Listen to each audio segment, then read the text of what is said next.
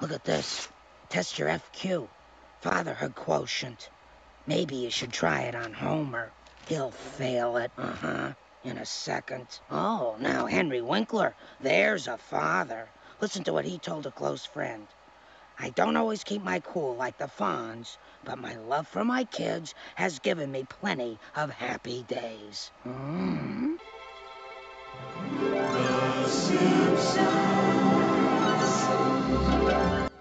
Hello, and welcome to The Simpsons Countdown, the podcast in which we go back to the beginning and watch all of The Simpsons, tracing the creative evolution of the series and counting down to find the exact moment in which it began its downhill journey into irrelevance. I'm Erix Antoine, and this week I'm once again joined by my good friend Chris Prentice we'll be discussing Saturdays of Thunder, which originally aired on November 14th, 1991. It was written by Ken Levine and David Isaacs, and directed by Jim Reardon. In this episode, Homer comes to realize he knows very little about Bart, and so decides to get to know him better and become a better father. He helps him to build a soapbox racer.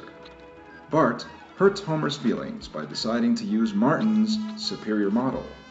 But Homer eventually realizes he must put his feelings aside and support his son, in a heartwarming ending. The episode is a parody of sports melodramas and also a sweet father son story. But it's more historically notable for being the lead in to the world premiere of Michael Jackson's Black or White video. And if I'm being honest, Chris and I probably spend more time talking about that than we do about the episode itself. But it's a good episode, and we're going to do our best to discuss its finer points. So, without further ado, here we go.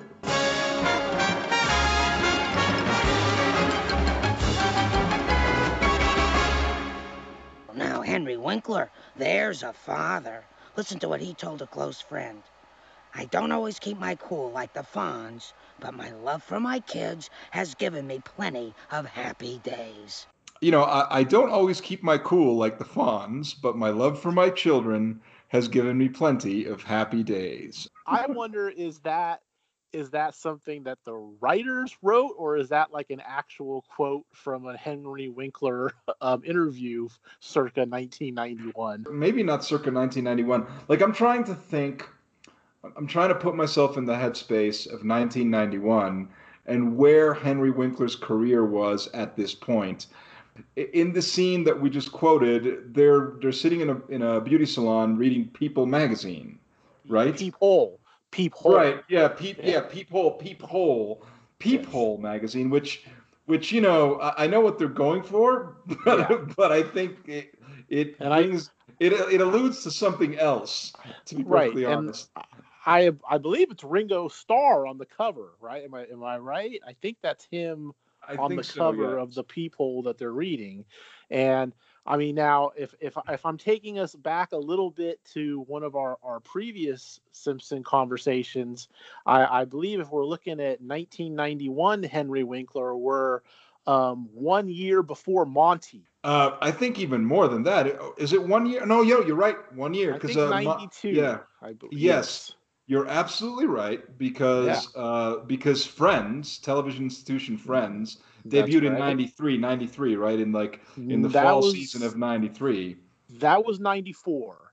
That was so 94. we go I think if we're going by the David Schwimmer trajectory, we're going yes. uh we're going Monty 92 and then somewhere either bef- I know after, but then some. I think even before. Um, we're talking. He's Kevin's older sister's boyfriend on Wonder Years, and right. then we have Friends. Right, right. Yeah, uh, yeah. Because I'm trying. See, here's the thing. When Monty premiered, I had. That's why I'm thinking Monty. We we would have to look this up, but I think Monty was actually 93 also. See, I, um, for some reason in my head, I think that it's fall. I think it was like in the fall of 92 because I think they were trying to like capitalize on the fact that it was an election year and there was yeah, all kinds of right. presidential stuff going on. So Fox thinks, hey, what who wouldn't want a pres uh, a conservative right wing uh, spoof of Rush Limbaugh sitcom right about now? Yes, uh, exactly. That, that's kind of my thinking. Yeah, they, I mean, they they were they were pimping it. Actually, you know what? You're gonna this is gonna blow you away. I, I just looked it up. Uh, you are not, and I and I this and this checks out because um this this is what I remember. And see, Monty, I actually watched Monty when it aired. I, I was already living in the in in Bolivia when when it premiered. However, it just turned out that when it premiered, I happened to be in the US. I was on vacation in the US, in New York, and I happened to be around for its premiere. And I happened to basically, like, I, I was taking advantage, and, you know, this is before I had cable TV or anything here in Bolivia. So anytime I would be in the US, I would always, like, tape a whole bunch of TV, you know, just tape a yeah. whole bunch of TV and take it back with me to just, you know, that was how I would get, like, my American TV fix, right? And so and and I figured, and also like to show my dad and show like friends back home and whatever else, right? So I figured, and this was a new show, and they were really like hyping it, and you know they, they were saying it was going to be like the All in the Family for the '90s, like, the, like that, yes. that was that was how they were oh, billing boy. it. You know, that that, oh, yeah. uh, that Monty was going to be like the Archie Bunker of the '90s. They really thought this thing was going to take off. Now here's the part that's going to blow you away. So Monty is an American sitcom that aired on Fox from January 11th to February 15th, 1994. Really? Yes. Uh, huh. Uh, and and that makes sense because that this is when I was in the US. I, I was and I taped every single episode. I've got to find that VHS. It's got to be somewhere. I've got every episode of Monty on tape somewhere. Yeah, well, I mean that I'm I'm two years off then. For some reason yes. in my head, I had I had it as as being right around when there was the Clinton Bush Perot election, and uh, so I, I don't know, maybe I, I, I, I just kind of associate that with sort of the height of kind of Rush Limbaugh when he was really starting to gain steam and I, I, just kind of envision that as when monty started but i guess i'm, I'm a couple years off yeah, and you know, but here and here's something else too. So this is actually, I think they really thought this thing was going to take off because you know you've got Henry Winkler, his return to television after many years of, of being absent. You've got you know you've got David Schwimmer at this point was no one. Uh, right. He had been, like you said, he'd done some TV guest spots. He'd been on the Wonder Years, yeah, whatever. But he wasn't, you know, know. It's also got China Kantner, who uh, is an actress who uh, believes she's Grace Slick's daughter. Oh, she is the daughter of Grace Grace Slick from uh, you know from Jefferson Airplane from Starship. Uh, it has a very very young David Krumholtz, uh, who oh, wow. w- would go right, on to yes. TV fame, and uh, more more uh, relevant to our interests. It features Kate Burton. Kate Burton uh, of Big Trouble in Little China fame oh, is yeah. is Monty's wife. So you know it's it's an all star cast. and absolutely it lasted just over a month, and then it was gone. Yeah. Well, too big to yeah. yes, uh, but uh, why are we talking about Monty's? Because this one quote of like we're trying to figure out why they would be like you were trying to say if if this thing that they were reading if it was a real quote or if it was something that the writers came up with. It sounds it sounds believable. It it sounds like the kind of like cheesy um, soundbite that would show up on like People magazine. Yes. You know, like it just sounds so if it isn't real, it's very convincing. And uh, you know, props to the writers for that one. Well, and also at this point, you know, in 1991, that seems like the the the right time that people would be asking Henry Winkler about parenting. It just kind of fits that would be, oh, well, you know, who else would would we be asking? You know he's a 70s icon but now he's a little bit older a little bit wiser. Of course he's going to be giving his opinions about uh, about parenting to to the, the reading public. Yeah, but it's just so random that like they're yeah. they're sitting there and they're going like, now Henry Winkler, there's a father, and I go and I, I ask myself, and that's why, like, it just seems random to me because yes, in 1991, at that point, Henry Winkler was long gone from like the public consciousness. I would yeah, think this, in 90, you know, what was he doing? Uh, I mean, I, I know I want to say he was. I, I think he was pretty big in terms of directing sitcoms around this time. At least that's I kind of have that in my head of seeing hmm. his name pop up yeah. as like you know directed by. So I, I feel like this is kind of the era where he was uh, kind of behind the scenes doing more maybe production work and and not not so much in front of the camera. Mm-hmm. Um, I mean, you know, it was a few years later that he I, I feel like he really kind of had his comeback with a Scream uh, Scream was kind of where it was like, oh, there's Henry Winkler again, and then yeah, that, kind of brought him back, right? That kind of brought, that little that cameo, basically. I mean, it's a it's not really a cameo; it's kind of a small yeah, role, it's, but it's, it's, a few it's a, it's a few it's scenes. A feature but it was role, like but it's a good it, role. It was like it was really hyped up at the time. It was like, oh my goodness, there's Henry Winkler in this horror movie, and yeah. it seemed like I felt like it was like from Scream and then on to the Waterboy, and he just kind of it, it all sort of started to kind of you know, and now we have uh, up to this day with uh, with Barry, which you know he's hilarious on that show. He's great on it. Yeah, no, he's fi- he's finally sort of uh, uh, come back as as sort of a a reliable character actor. But you're right. This is back when he was directing uh, sitcoms and great films like Cop and a Half. That's and, right. Yes. right. Yes. How yeah, could I forget is, that? I feel horrible yes. that I didn't. I didn't pull that one out. Oh my goodness. Yes. yes. Yeah, uh, I, I, as I understand it, uh, uh, very difficult to direct Burt on that movie. As as I've I have read Henry Winkler say that was uh, not the not the easiest shoot. Well, it seems to me that Burt Reynolds, I think, must have been a real pain in the ass to direct in general because he himself was a director uh, yeah. as well. So I think oh, that yeah. he felt like he knew better than anybody else. You know, and and I it just seems like he would have, you know, God rest his soul, but it, it seems like the guy might have been a bit of a pain in the ass uh, oh, when yeah. he was uh-huh. alive. Uh, uh, well, especially you know that era where it's like you know it's one thing when you're a pain in the ass and you are the biggest star in the world like he probably would have been in the 70s but you know when you've got kind of 90s beaten down on the verge of divorce from Loni Anderson Burt, then then you know you're really having to, as as Marc Summers can attest to. Yes, yes, because you know uh, obviously he got on his bad side when he made a little little uh, uh, unfortunate joke at uh, yes. Burt's expense at the wrong time, sort of rubbed him the wrong way.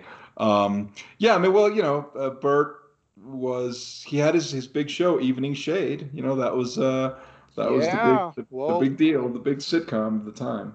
Speaking of which, and it was uh, one of our one of our our uh, our mutual friends actually brought this to my attention with the the passing of Hal Holbrook. All of the the male cast members of Evening Shade have left us.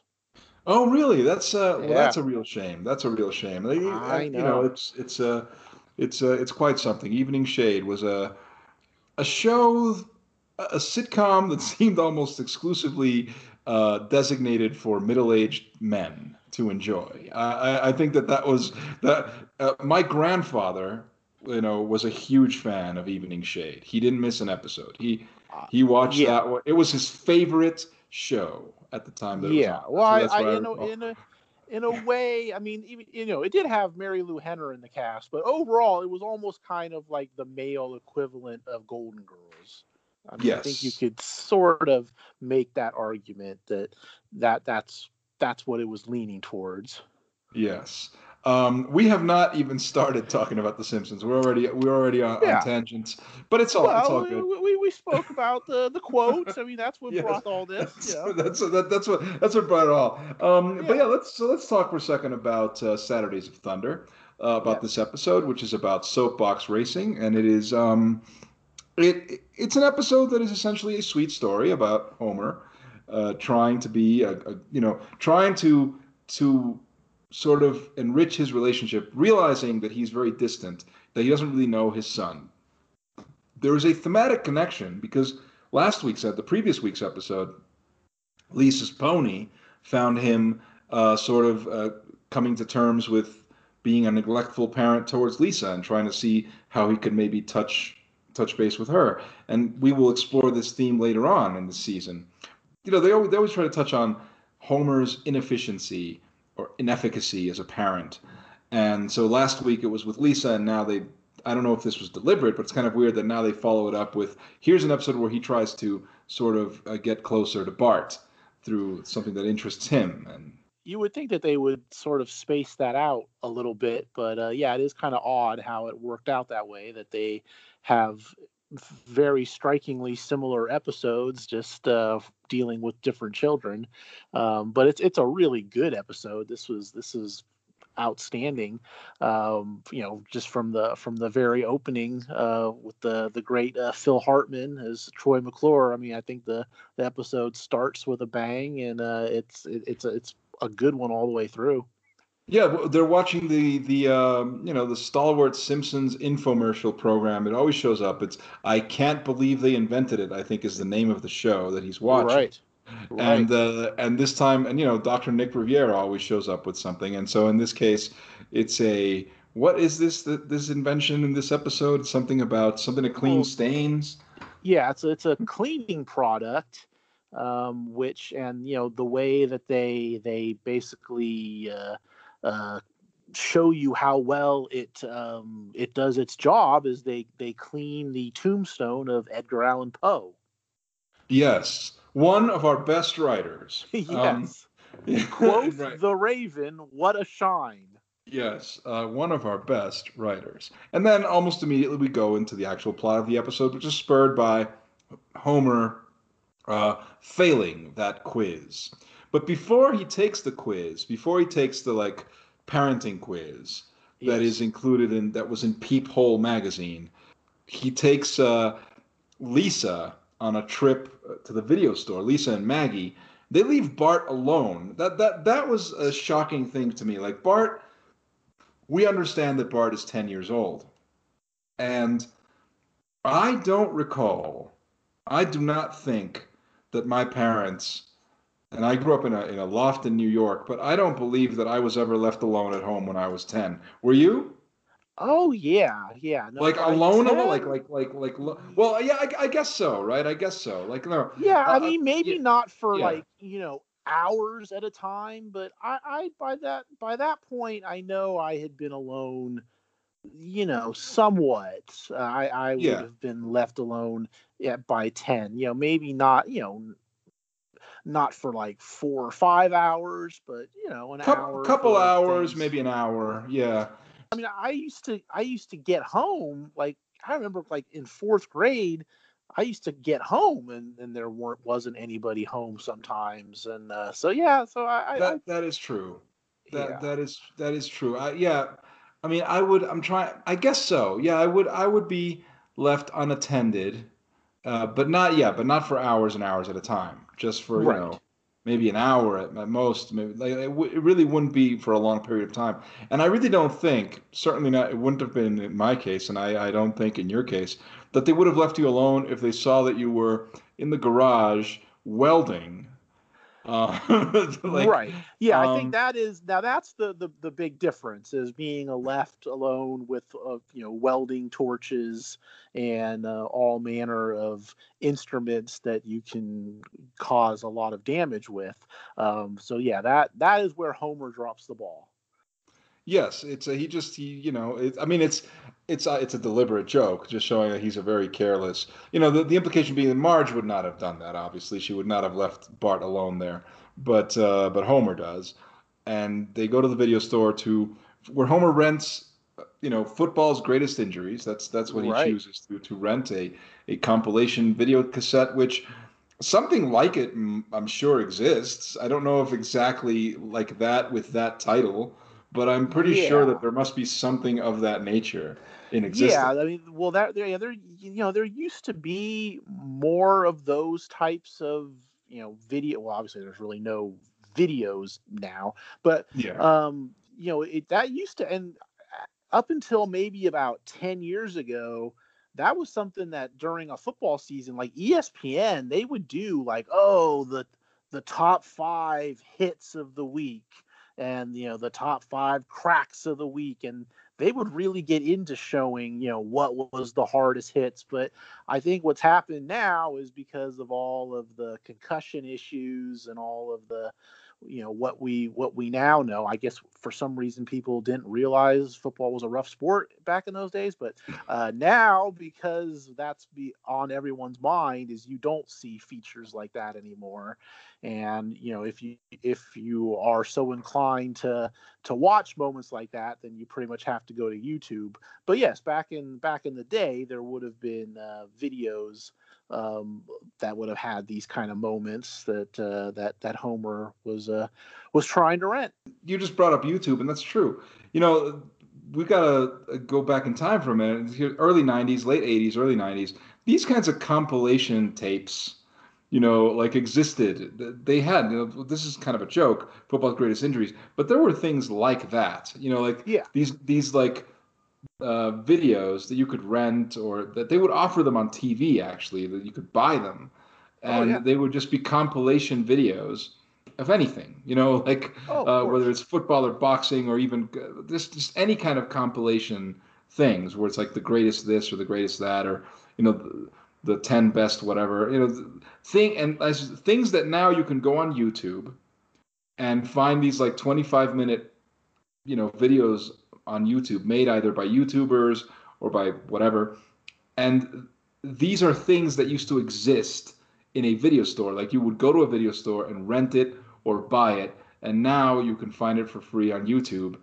And I think that's that's kind of funny. It's it's it's funny to me to like think that now. Like oh oh yeah yeah. It's uh I mean it, it is pretty wild that um you know there there were all these types of and not just sports. I mean gosh I think the the maybe the most infamous sort of uh, example of these compilation tapes was the uh, Jerry Springer "Too Hot for TV" tape. That thing right. was everywhere in like the late '90s. My God, everybody had to see that at least once. And, and these are just outtakes. Know, They're just outtakes. Right right? Yeah, exactly. It was just the stuff that you couldn't see at 11 a.m. on your local UHF station that was playing Springer. And, and, yeah, and so now, but now that sort of thing, you know, like outtakes, you know, that that's now on YouTube. You can find it on yep. YouTube. You can go on YouTube to find those outtakes. You can find the Siskel and Ebert outtakes where they're using like four letter words and like telling each other to go fuck themselves like like oh yeah you know, like like that that's that's hilarious. And i'm sure stuff yes. like that would show up on vhs tapes and like in conventions and whatnot. And that's what ma- it's funny to me. And there is something and it brings to mind it's a it's kind of on a separate topic but they also had those uh, they used to sell these these like compilations of songs. You know like hits oh, sure. of the like romance hits of the 70s or like whatever you know uh, right. like C- collections on cd or cassette or whatever and they would offer these on late night television for like ni- 1995 or whatever it was like you get this like cd with all these classic songs and i i would think to myself well again now with youtube or with and spotify and all these other things that's gone the way of the dodo as well but i recently and I think this might have even been last time I was in the U.S. I happened to catch on like late night cable an ad for one of these compilations, and I'm going like, they're still selling them. Who who would buy this today? Yeah, in well, 2021. Right. Yeah. I mean, there's that's there's whole infomercials that basically sell these compilations, and it's it's for older folks that just aren't into listening to things on YouTube or Spotify and still want to just play their CDs, and that's who they're going with. And uh, it's it's the same as um I'll see infomercials now where people for where people can buy like DVD compilations of Saturday Night Live seasons. So that still exists, like those best of compilations. Like uh, the for me, the classic one's always been like the best of Eddie Murphy. You know, it's like that's a classic VHS tape that I owned and I wore out. But like they still yeah. have those like best of so and so on Saturday Night Live kind of thing. That's still it, it's exists. not so much. It's not so much the like those ones, those best of like the individual performers.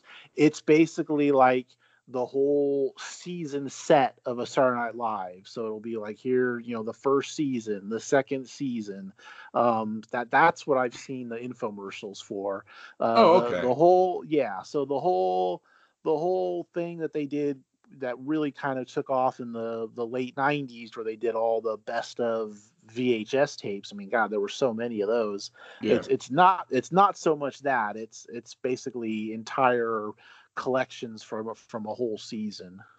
Well, you know what? I you know I support that. I'm I'm I'm a physical media forever kind of guy. You know, oh, I, I, think me that. Too. So I'm totally like that's because right now, sure, you can if you subscribe to such and such streaming service, you probably have access to all the classic Saturday Night Live seasons. But you know, one day when when everything's up in a cloud, you yeah. know, in a virtual cloud, if somebody decides to take that off the cloud, and right. you don't, you know, if something if it's something you really want, buy it. That that's my that's well, what I right. Well, plus you know, when it comes to something like Saturday Night Live, is basically every month the the goalpost changes as to what's acceptable and what isn't and you know things yes things that maybe were not so bad 30 35 years ago are verboten now and will yeah. kind of magically be gone from exactly. these uh, these sites and it's the same with different TV shows so so yeah if you if you really mm. like something I, am the same way I give me the the the, the hard copy and I'll I'll, uh, I'll I'll do with it as I please yeah because again like again a private company you know what I, I want to make this very clear. A private company has the right to do whatever the hell sure. they want.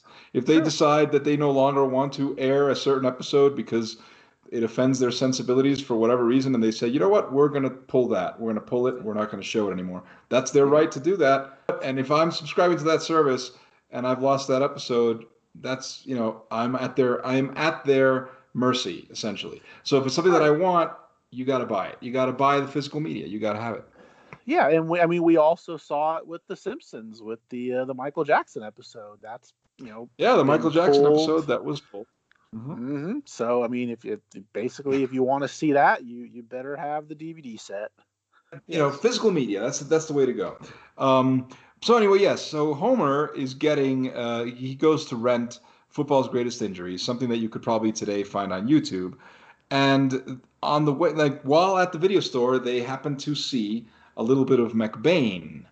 Uh, they, they check out a little bit of McBain. You know the right uh, something i guess i guess mcbain which you know in the in the previous season it was in theaters and now it's on video so like there, there's That's a certain right. continuity you know now it's on video now it's like the big hit summer blockbuster has now hit video and here you know they have it running on the screen. You know, that's that's that's uh, that that really took me back to the days when you'd go to the video store and they'd have the big screen set up there, and some movie would be running. Usually, whatever some current hit movie was, it would be running on the screen there. You you know to entice you to rent it. That, right, right. But it, you know, it, it seemed to me though it was very rare that I would be in a video store that was playing like any kind of an R-rated movie like that. That I did not remember seeing very much um, in a video store. It was always more safer, softer type titles. I, I wasn't, you know, I, I don't remember really going into video stores and seeing Lethal Weapon or Die Hard or Commando being played on the on the TV. But oh, I'm sure it happened in some places. Yeah, well, I think it would depend on the store because, like, obviously, if yeah. you go to like if you went to like Blockbuster or someplace like that, then they have certain policies. So no, like that that wouldn't be playing. They'd usually be playing either some real, like some e- one of those EPK things that just had like a rotating ads and like rotating yeah. like that's what they usually had playing. They, they didn't actually have like full on movies playing. But if right. you went to one of the more like one of the smaller like more mom and pop type video store places where you know whatever there yeah. you like they just put whatever they wanted and this is this is relevant to the 90s i do remember and this this happened in '94. You know, this is in the summer of '94. I'm in the U.S. because of the World Cup, and I arrived to the U.S. in like early June or or yeah, it was either late May. Yeah, it was late May. It was late May. So I think I arrived to the U.S. because I was on vacation with the family, and I think I was in the U.S. for maybe a day or two when the OJ thing happened. Ah. Right. So you know, uh, and that happened. That was in the news. You know, like that when it happened, when the actual murders happened, not not the trial, the murders. Okay. Right, okay. and like so, this would have been like I think this is like May of '94. Mm, yeah, that the murders were May of '94. Yeah. So yeah, and so I had just arrived, like I, I had just arrived to the U.S. and I think it was a day or two tops after I arrived that it was all over the news. Holy shit! And so about a week after this, and it, already the Bronco thing had happened, like all that had happened. I'm in Queens. I go to the video store to rent something. I walk in there, and what are what are the guys? You know, it was it was uh, what are they watching? They're watching The Naked Gun. They're watching. Uh, I think it was The Naked Gun. And, they're, they're, and and you know, I just walk in there. Hey guys, how you doing? Oh, and then and they just turn to me. And they go like, "We're remembering Simpson." and so like or we're memorializing simpson or whatever it was and so it was like it's just blockbuster wouldn't have done that is my point so yeah uh, yeah. I think what we can what we can assume is that this video store that Homer is going to, it's not a chain thing. It's not like a blockbuster. It's probably you know it's a small town video store where they can put whatever they want, and they just they decide to put on the big one because they want everybody to rent it. It's the big movie. It's out on video. Rent it. Yeah. You know? Well, I, I believe I, I, believe the name of the of the store was VHS Village, uh, yes. formerly the Beta Barn. Ah, there we go. Yeah, and it makes sense. It's this seems like a mom and pop place. Right. Yeah. No, I, yeah. I would agree. Yeah. It's a small sure. business, and he and he happens to catch a bit of McBain, and in my opinion, this is. I mean, at least for me, this has always been the best McBain scene.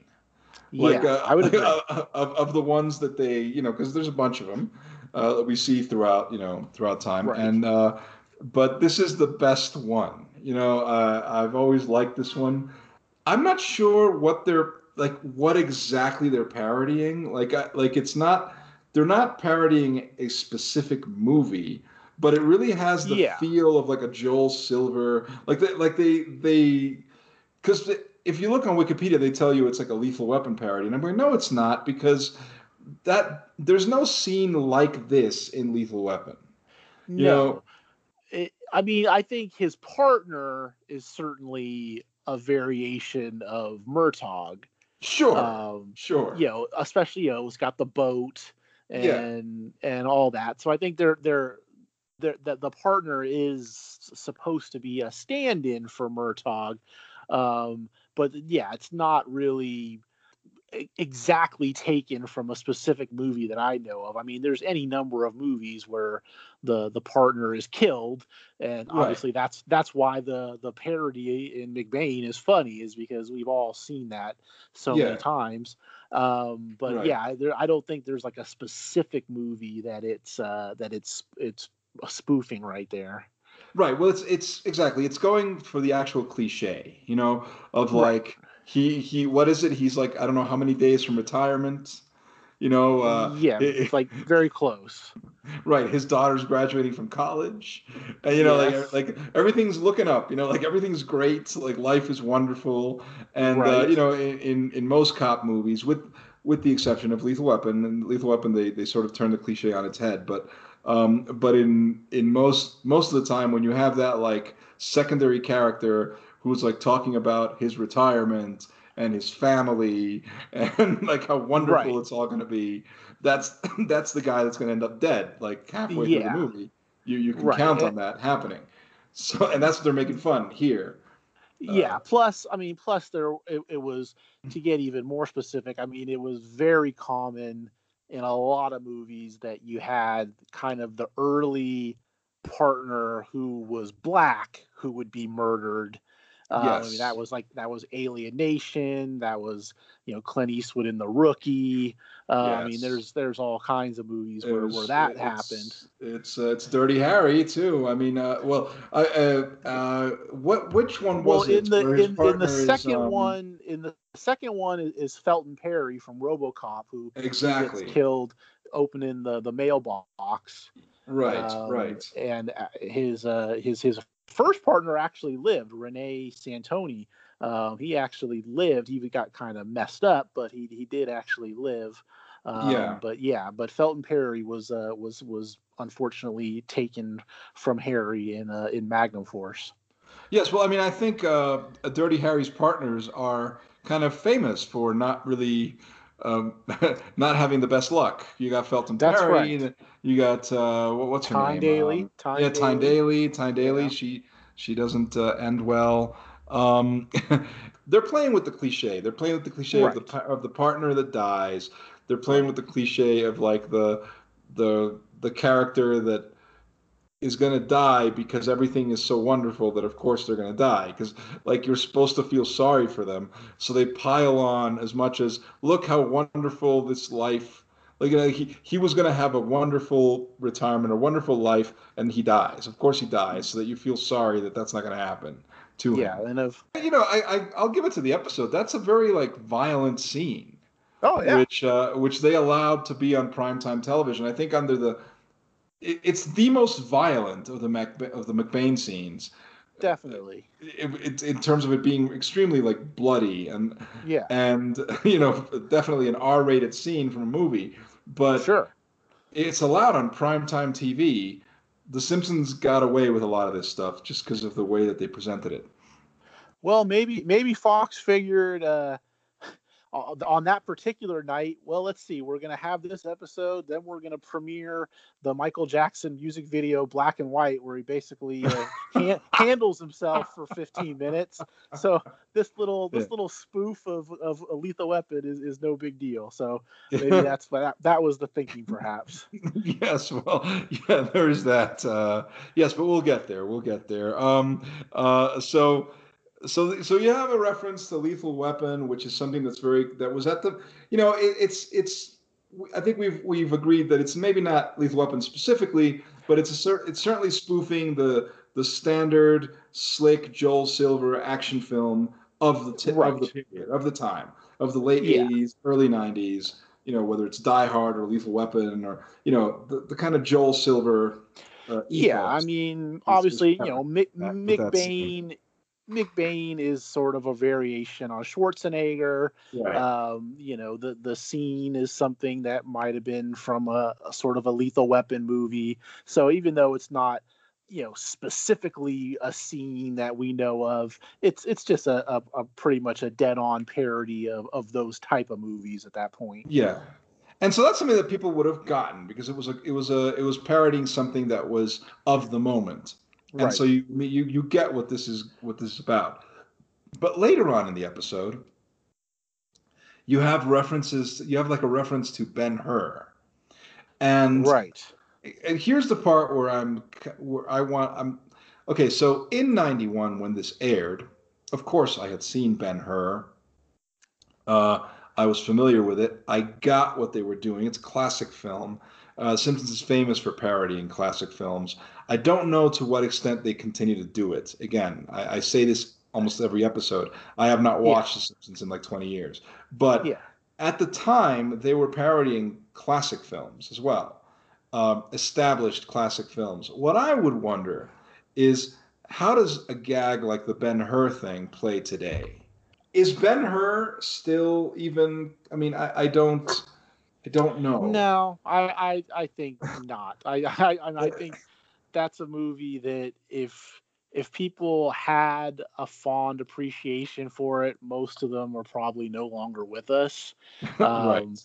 I think everybody agrees. I mean, I've seen it. It's a you know great movie uh, from of that era and of that type. Um, I know that I would not have seen it when this episode had aired. So any of the stuff that you know would have been a parody of Ben Hur would have been over my head because I, I I don't think I saw Ben Hur till maybe I was like you know early twenties. I probably finally checked it out. Oh, um, okay. But yeah, I, I don't I don't think anybody watching it now.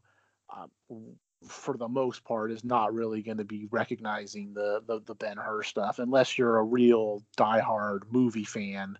And I don't mean of the Die Hard film series. I mean a huge just historical movie fan that otherwise I think it's, it's something that's totally fallen out of consciousness. I think it's it's kind of similar to one of the the previous episodes that we talked about where they did the parody of an officer and a gentleman at the end.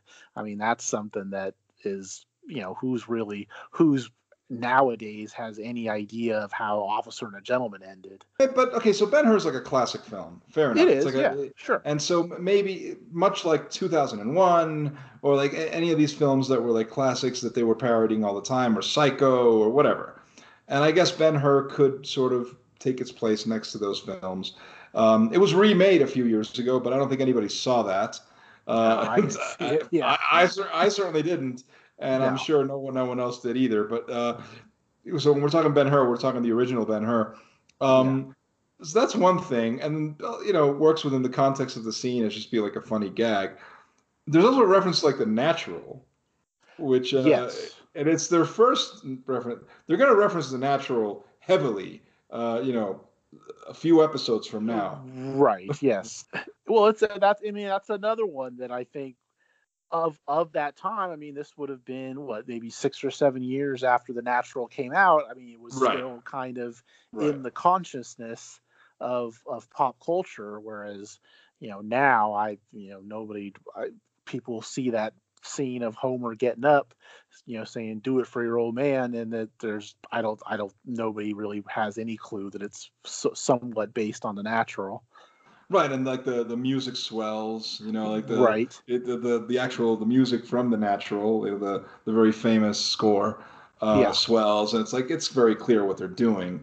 Um, but yeah, no nobody would would get it at this point, I think. But uh, but it's just I mean, okay, so they they do that kind of stuff also because the the episode on top, like on the one hand, yes, it's a sweet story of you know Homer connecting with his with Bart but it's also uh, it works as like a basic yeah. parody, like a basic parody of of the standard sports melodrama, whether it's the natural or in this case more like a racing movie, you know, like you know, like Days of Thunder or yeah, exactly. Yeah, but I mean that which clearly like that's you know Saturdays the, the title is taken from Days of Thunder, but Days of Thunder is hardly the only racing movie in existence. I mean, there's any number of racing movies, and the formula is the same whether it was then or now. You look at like more recent films like rush or you know the the very good ford versus ferrari. I thought that was a, a pretty that was pretty, good. pretty good movie. But you know yeah. whatever you're talking about it does kind of establish it does follow a formula that's very similar to this story. You know it's always that same formula. You know the the you know the just they all follow the same sort of beats even today. Yeah no, exactly. I mean, there's only there's only kind of so much you can do with a with a racing movie in terms of you know getting out of that formula. Um, one thing that I find funny in, in, this episode is so they they initially have basically the the I think they call them the time trials, but it's it is a race between uh, Nelson, Martin, and Bart. So they do all that, and all they really do is just eliminate one racer. I mean, they just go from uh, we okay, our, our, preliminary race is three, and now we're down to two for the finals. I thought right. that was a, that that's kind of funny. Um, but but yeah, it's uh, it's uh, it, yeah, there, there's a there's only so much really that you can do with a with a racing situation, and uh, and this episode touches on on pretty much all of it. Right. Yeah. I mean, it, it follows the formula. I just think it's funny that like that formula has not been tweaked in any way. You know, uh, so not really. I mean, no. You, you, look at Days of Thunder; it's it's that movie, and then you know you, you watch Rush, the the which is a biopic, but it's also a racing melodrama. Yes, which basically has a very similar formula to Days of Thunder, or the forgotten Sylvester Stallone film Draw. Uh, no, Driven. Driven. Driven. Yes, that was a yes. All, uh, co- starring our, our previously discussed Burt Reynolds. Yes, that's right. Yeah, that's right. Yeah. Burt, Burt, Reynolds is like the mentor character. Uh, yeah. and, confined and so, to a wheelchair. Yes, confined to a min- to well, actually, I think he's sort of like the the old. He's like the like he's the old master uh, character. Sylvester Stallone is the mentor character. Yeah. And forgotten what was the guy's name? I don't even remember oh, his name. He's he's somebody that I think is gotten some some Me Too trouble. Kip Pardue. Oh, Kip, that's right, Kip Pardue. Yeah, from uh, uh, Remember the Titans. That's right, and he he's like the lead, and then there's a you know uh, this uh, forgotten actress Estella Warren, and yeah. you've got I think you've got uh, Til Schweiger, yes, who, who later uh, showed up on Inglourious Basterds, uh, right, and uh, and Gina cast. Gershon also. Gina Gershon, it's a pretty decent cast, but anyway, so you got Driven. Cast. Yeah, you got Driven. You got so any movie that's about racing tends to follow the same formula as this episode. Essentially, that same story, and right down to the plot points. You know, where you have like so Bart and Homer, they build the soapbox racer. Very proud of it. Like that's the thing. And then it doesn't work out. Some other guy kind of scoops Bart up. You know, like that's essentially what ends up happening. He he right. leaves his team. You know, he he abandons his team, which is Homer, uh, mm-hmm. for the for the flashier thing. Yeah. Well, and, it's a great shot when when basically Bart leaves and Homer goes to sit in the, the soapbox racer. That's a great bit of animation with it slowly falling apart around him. Yeah, with him sitting on it, and he goes like, and and his line too, like, "I'll just stay here." On what, what was the name of it? Little, what was it? Little Lightning. Yes, I think that might have been it. I just I just remember when when it falls apart and you know he finally is just on the the the the hard ground of the garage floor. He just kind of lets out a ow. Yeah, it completely yeah, it completely flattens.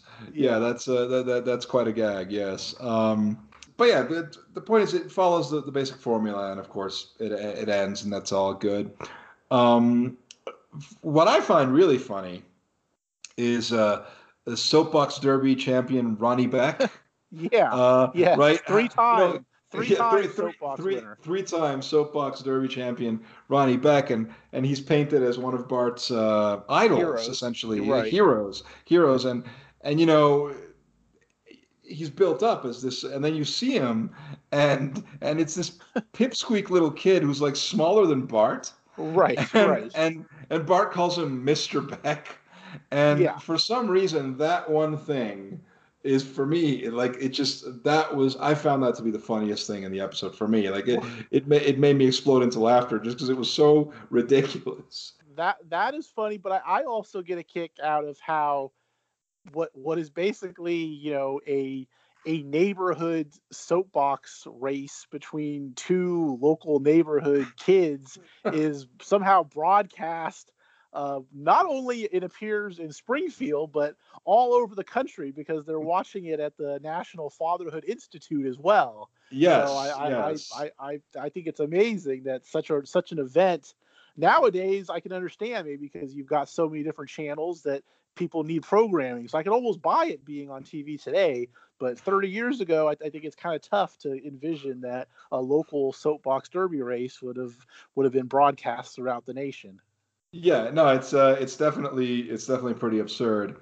Um, so yeah, so I think look, uh, we we said at the top that this is a a funny episode. It is, it is. Um, but I think that ultimately it is overshadowed by its cultural significance, uh, like a cultural significance that is external to it. And we've yeah. been kind of beating around the bush here, but uh, but we we've got to get right to it, right. because there well there's a couple of things in in this episode um, that are noteworthy there's one thing that i do want to say first before we get to the big kahuna uh, in the episode itself you know wh- when homer goes to the fatherhood institute he is gifted a copy of fatherhood by mm-hmm. bill cosby uh, yes. the, the, the, Bill Cosby bestseller. People got to realize this was a bestseller. This book was, oh, a bestseller. It was huge. It was, it was a huge, book. book people were talking about it. It was, you know, it was a huge book. It was New York Times bestseller for I don't know how many weeks. And the what we see in the in the episode is an accurate. It's a it's an accurate representation of the book. It yes. looks like that. That's exactly what it looks like. That's exactly what the cover looks like. That's exactly what it is. And so it's a little bit obviously because of what we now know. Uh, it, it's it's just kind of eerie, you know, to yes. to have that pop up in the episode. So here's here's what I find eh, is that this the whole inclusion of all the Bill Cosby stuff, it, it works on a few different levels because if you just kind of take when the show aired and okay, it's it's just kind of funny that Homer is using, you know, Bill Cosby's book as a guide to how to be a, a better parent. So, so, if you're watching it just in 1991, it's like, okay, that's kind of funny that he's he's using this book and that's that's his guide. And but it's also if in at least in the context of 1991, it was also funny because this was the first season where the Simpsons were going directly up against the Cosby Show. So I think the, the you know the line at the end of you know oh thank you Mr. Cosby you have saved the Simpsons is kind of a, a, a direct nod against the fact that that's that was the show's direct competition at this. And then yeah, now watching it 30 years later, it's got a whole new meaning because we now know that he's a horrible rapist. So it's it just kind of it, has a whole lot of different layers to that that the inclusion of that book. Yeah, no, it was it was just something that just kind of popped out at me, and I do know that a few a few episodes later, I think it's in the, even in like in a in a future season, it's like, maybe it's like next season or two seasons later, but he yeah. actually takes that book, he takes that book and throws it in the fire. Oh, right, um, right. right. It, it's it's the one where they have to spend the money for the operation for Santa's Little Helper. Um, I know it's that episode. Well, it's this ep- it's this season then. Yeah, that's that's later okay. on this season. That's like sure. towards towards the the later part. But yeah, it's like it it's it yeah it is it's trippy seeing it now. I mean, it's like wow. I mean, what a what a fall from grace to go from yeah. I mean i mean it's always been trippy i mean even when when all that stuff was was originally going down but yeah watching this episode now and kind of seeing all these gags it's uh it's just it's very surreal. So there's that obviously that that like that today perhaps has not aged. I mean, it, it is a time capsule element, which you have to accept right, yes. very much of its time. So it's it's all very well and good. Yeah. I mean, I mean to to be fair, at the time he was thought of as America's dad, basically. Sure. I mean, there was that. Uh, you know, so it, for them to. to have that book be sort of the Bible of the National Fatherhood Institute, you know, it yeah. would, would make some sense. If he's as smart as he is funny, uh, and you know, clearly he was. He is. Yeah. Uh, we shouldn't even speak of him in the past tense. He's still alive. No, he is. He, yes, he is in. He is in prison, but he is alive. Uh, yes. and and he but he he is smart, and he. Uh, there are many things that are on the level of him being funny he is also just as horrible as he happened to have been funny. Yeah. But uh, but uh, like all these things that are just uh, they they kind of leap out at you. Well, but, I know something something that that's also interesting is about his book is you know that book was like a big smash book when that thing came out and it kind of kicked off this whole trend where all the sitcom stars suddenly had books out it was like a big thing in the 90s of you know all the different you know comedic sitcom stars suddenly had to have their own book and yeah. one of them was uh, was Paul Reiser had a book I don't I don't know do, do you want to uh, venture a guess as to what the title of Paul Reiser's book was I do, go ahead and tell me I do I don't remember it was couplehood Oh, oh Christ. Okay, so that was it was it was it was a direct reference. Yes. Uh, yes. Okay. Because you know, obviously, look, Bill Cosby's show. He's a father, and you know, so his his book is going to reflect that, and so you know, Paul Reiser's show is all about being in a relationship, and so somehow, since he's since he's on a comedic sitcom about being in a relationship, that would make him some kind of an authority to write a book about such things. And so his book was Couplehood. Right. Okay. No, it, it makes total sense. But I think one thing that we have to highlight. I mean, I, I've not, I didn't, I have not read Fatherhood, and, based on you know, uh, based on the way it's used in the in the show and everything, I'm pretty sure that it's like a legit book. You know, like it's not just uh, uh, Bill Cosby's routine. You know, between two covers, it's not just like, or you know, which is something that a lot of uh, stand-up comedians did. You know, whether it right. was like Car, you know, George Carlin or or Jerry Seinfeld, that basically what they would publish would essentially be uh, their routine in book form. Yeah, is what yeah, it would there be. Was, there was there was a lot of that. Yeah, I mean, I I imagine that his his book was much more than that. I mean, he really did kind of fancy himself as sort of this sage giver of wisdom when it came to parenting and I mean that was kind of that was sort of what he did you know before right. he ended up in court that was kind of what he did was he was all about trying to you know tell the the youth of the nation you know pull your pants up and you know this yeah. is how you need to act i mean he was really hammering yeah. home all that kind of stuff before yeah. before he found himself uh you know on being accused of about 80 different rapes right yeah you know pull your pants up uh straighten your your your ball cap don't wear a hoodie, etc. So yeah, like th- this is what uh, what he did.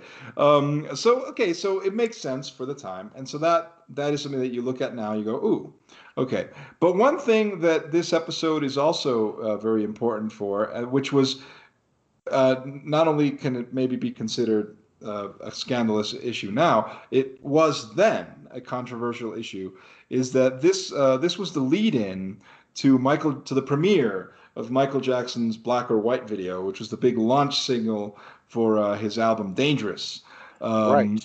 And and you know that was the big thing. That like th- this episode was highly rated. It was probably the it, it might have been the, the highest rated episode of the season. I'm not sure. You know, somebody would have to look that up and correct me if I'm wrong. But if it wasn't the highest rated, it was certainly up there. Um, right. Because it was a hugely uh, because this was the lead-in you know, like it was they were they were promoting it all week. It was like after the Simpsons, we're going to premiere the Michael Jackson video, and so we were sitting through the episode. At least this was the case with me. I was, you know, I I, I appreciated Michael Jackson, but I, I still do. A great great musician. Um, uh, but my, my point is, at the time, I was very excited. More than The Simpsons, I was excited to see the new Michael Jackson video. And I remember that vividly. I remember, you know, sitting through the episode, just waiting to watch that video, which is the original video, which is the song followed by kind of a coda. So it's kind of a long, it's kind of like a short film. It's about yes. like well, about 12 minutes long or something like that. I mean, it's it's up there. It's between 10 and 12 minutes. And so I remember that vividly. You know, I remember we sat there. You know, like the the Simpsons ends, then here comes the video, and it's got. It, they even promote like they we knew all the things that were going to be in it, like Macaulay Culkin's in it, and George Wendt from Cheers, mm-hmm. and like that's right. You know, like they were talking about all the like the the guest stars that were going to be in the video. So it was like a big TV event, and I remember you know we sat there, basically mouths agape, as MJ beat the tar out of a car, yeah. and then got on top of it, got on top of the car, and started pleasuring himself essentially. Yeah. And uh, and that's an amazing thing. It's an amazing, amazing thing.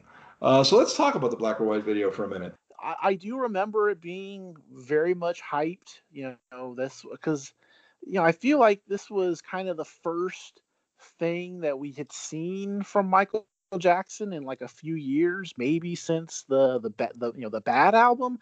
If there was something else in between, I, I it ain't jumping out at me. Um, but I feel like that this was kind of the first thing that we had seen from him in a very yeah. long time.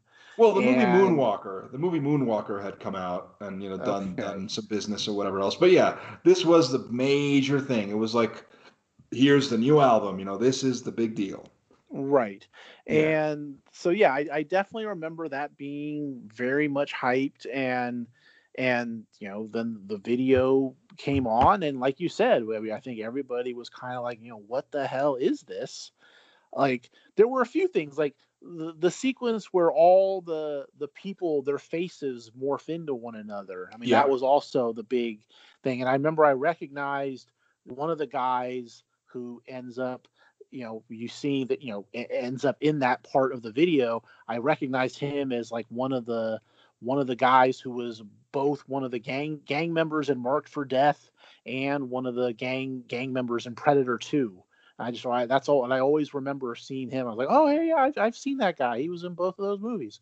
Um, yes, I know who you're talking about. I know exactly yeah, who you're talking about. He was yes. in like yeah, he was like kind of the the Jamaican sort of side yes. actor de jour of the early '90s. I mean, I, I think that guy popped up in all kinds of stuff. Um, I, I, I apologize I don't know him by name, but that's kind of the other thing I remember about the black black or white video.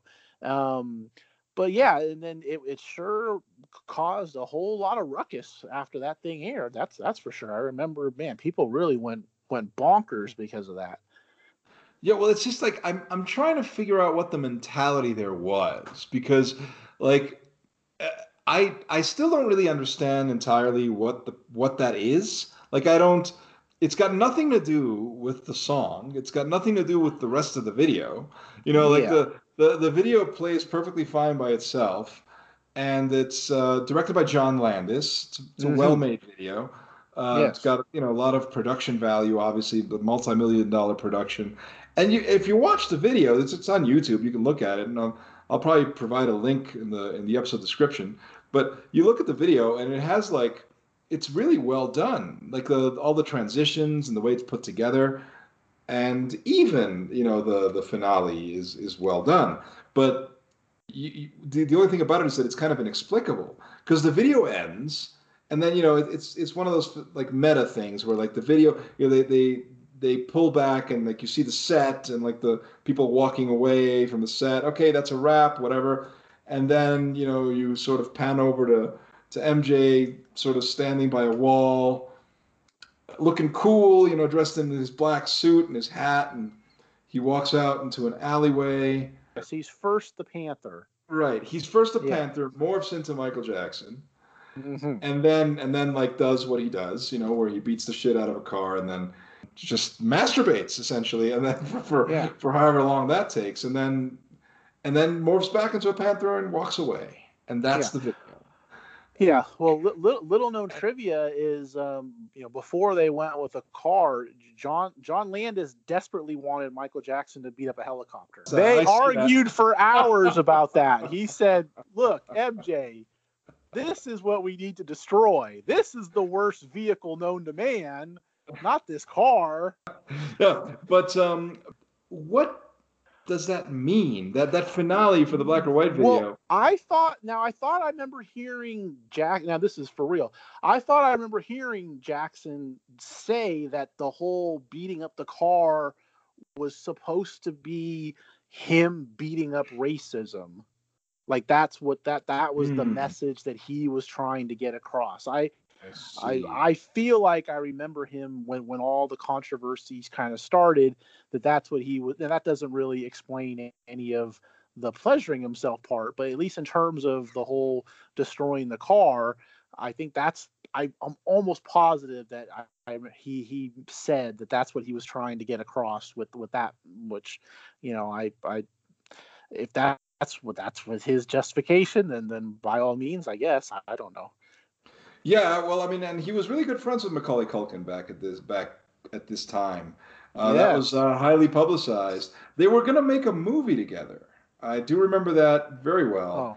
Oh, did, and it did, was going to. Did, did Ted Danson steal that role? Was that what happened? no, actually, no. Well, that no, it was it, it, wasn't getting even with Dad. No, it was uh, oh. uh, the, the, no, but it was going to be like a like a gangster movie. Like you know, like it was going to be a movie. I mean, I don't know the exact title.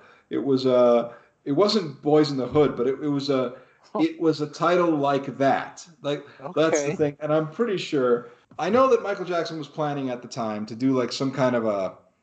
It was gonna be something to do with like gangsters or you know it, it was going to be because it, it, wasn't again it wasn't boys in the hood but it was it was a title like that it implied something like that boys in the hood had already come out and it, it something to do with the hood.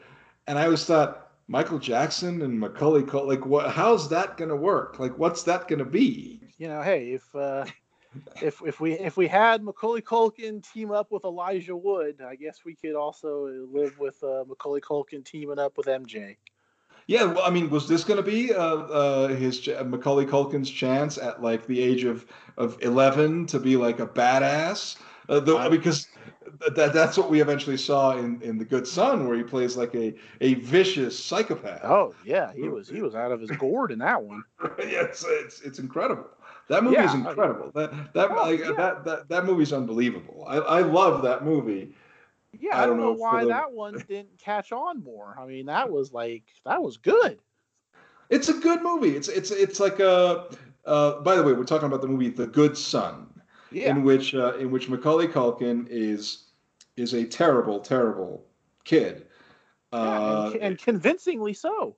Yeah, convincingly so. Just a, a, truly evil, evil little bastard who kills people, and it, it, it's it's it's quite a shocking film to see. You know. Yeah. Well, I always thought what was kind of amazing about that movie is that you would think, okay, because in a way, like child stars, they're almost kind of like wrestlers whereas like you know you first you know usually you kind of first like them because they're the, they're good and they're sweet and they're wholesome and and then you know eventually you have to have them turn and they have yeah. to you know turn to the dark side but like with with macaulay culkin that was like in the middle of his kind of heyday it's like you know he had done home alone and home alone 2 and and you know my girl and then they do the, the good son and he has the turn to evil and then he goes back to trying to be the the cute little kid and does getting even with dad and richie rich. And i always thought that was kind of interesting is that uh, they didn't they it wasn't at the end of his run. It was like right smack dab in the middle of it. Right yes. I mean at the very least corey feldman and corey haim uh, waited until 94 or 95 before they co-starred in an erotic thriller um, yeah. So you know uh, that that showed their dark sides. But yeah, you're right. In this case, you know, Macaulay Culkin did did his weird dark turn early in his career, like when he was when he was just starting out, like fresh off his hits. It's kind of like it's poor like management because you're you, you know you want to try and grease every nickel you can out of him as the cute kid and I feel like they didn't really do that. I feel like they went to the evil, let's turn him evil, have him go heel. And I think they did that way too soon. That was that was bad management. But it is a very good movie. I enjoy it. Yeah, well, it's well made. I mean, uh, jo- Joseph Ruben, director of it, is a good director. He did Stepfather and Dreamscape and a bunch of really good thrillers. So it's it's like a well-made potboiler, which uh, at the time was criticized, I think, because of that, because it went against the mainstream uh, assumptions of what Macaulay Culkin's supposed to be. Siskel and Ebert notoriously hated it. Siskel and Ebert hated it because, of course, they did. Okay, like they yeah, they well, definitely did. Yeah. Uh, Siskel would hate anything where like children are put in jeopardy. Yeah. Um, well, but I'm trying to. Maybe I'm getting. Maybe I'm confusing it with another movie, but. I think that's maybe that's Orphan, but is is CCH Pounder in The Good Son? No, that's Orphan. Yeah, that's Orphan. You're right. That's yes, Orphan. Uh, yes, yes, that's also, Orphan. Also, that's a Orphan. fine film. Terrific film. Terrific film. Yeah. Uh, yeah, but uh, yeah, The Good Son is kind of like Orphan, uh, not not quite as out there as Orphan. It's a lot no, more grounded. No. It, it, it keeps things more grounded, where yeah. you know it it doesn't have that which I'm not going to spoil for anyone who hasn't seen or- Orphan, but uh, you know, Orphan has a, a fantastic uh, twist. Oh, uh, right. The good Good Son does not go there. Good Son is not, you know, Good Son is just a pretty standard story about an evil child who's yeah, just I mean, a bad me, person, just a bad kid. That's it. Right. It sort of fits in with that whole era of the, you know, the the the cops from hell and lawful entry, the secretary from hell, the temp, and you know the good son is basically the little kid from hell i mean more or less.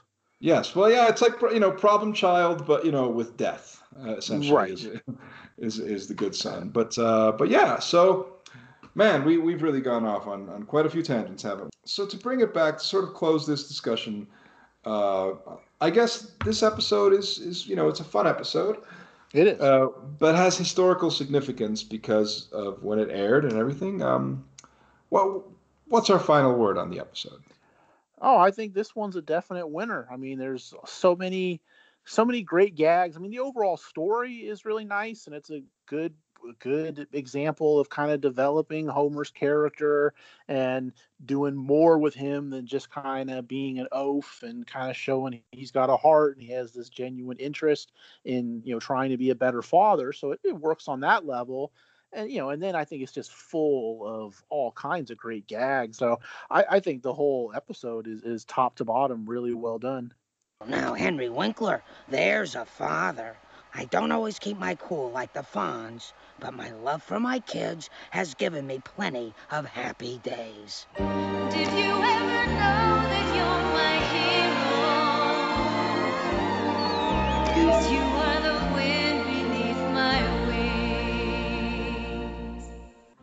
So that's it for this week's installment of The Simpsons Countdown. Thank you for joining us.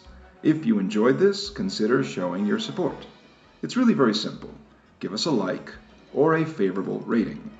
This podcast is available on Apple, Spotify, Anchor FM, and other podcasting platforms, so adding a brief review, if possible, might actually help boost the podcast's profile, and if it isn't too much trouble, please do share this with all your friends on social media. Speaking of social media, you can follow the Erix Antoine Network on Facebook or subscribe to it on YouTube.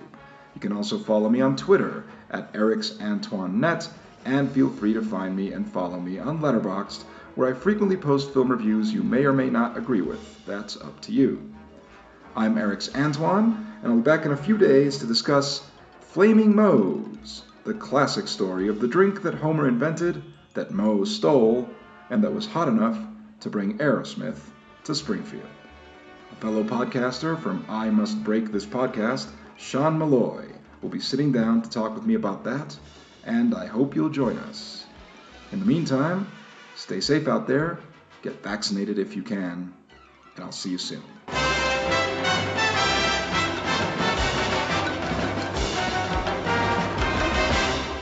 I don't always keep my cool like the Fonz, but my love for my kids has given. Shh. Men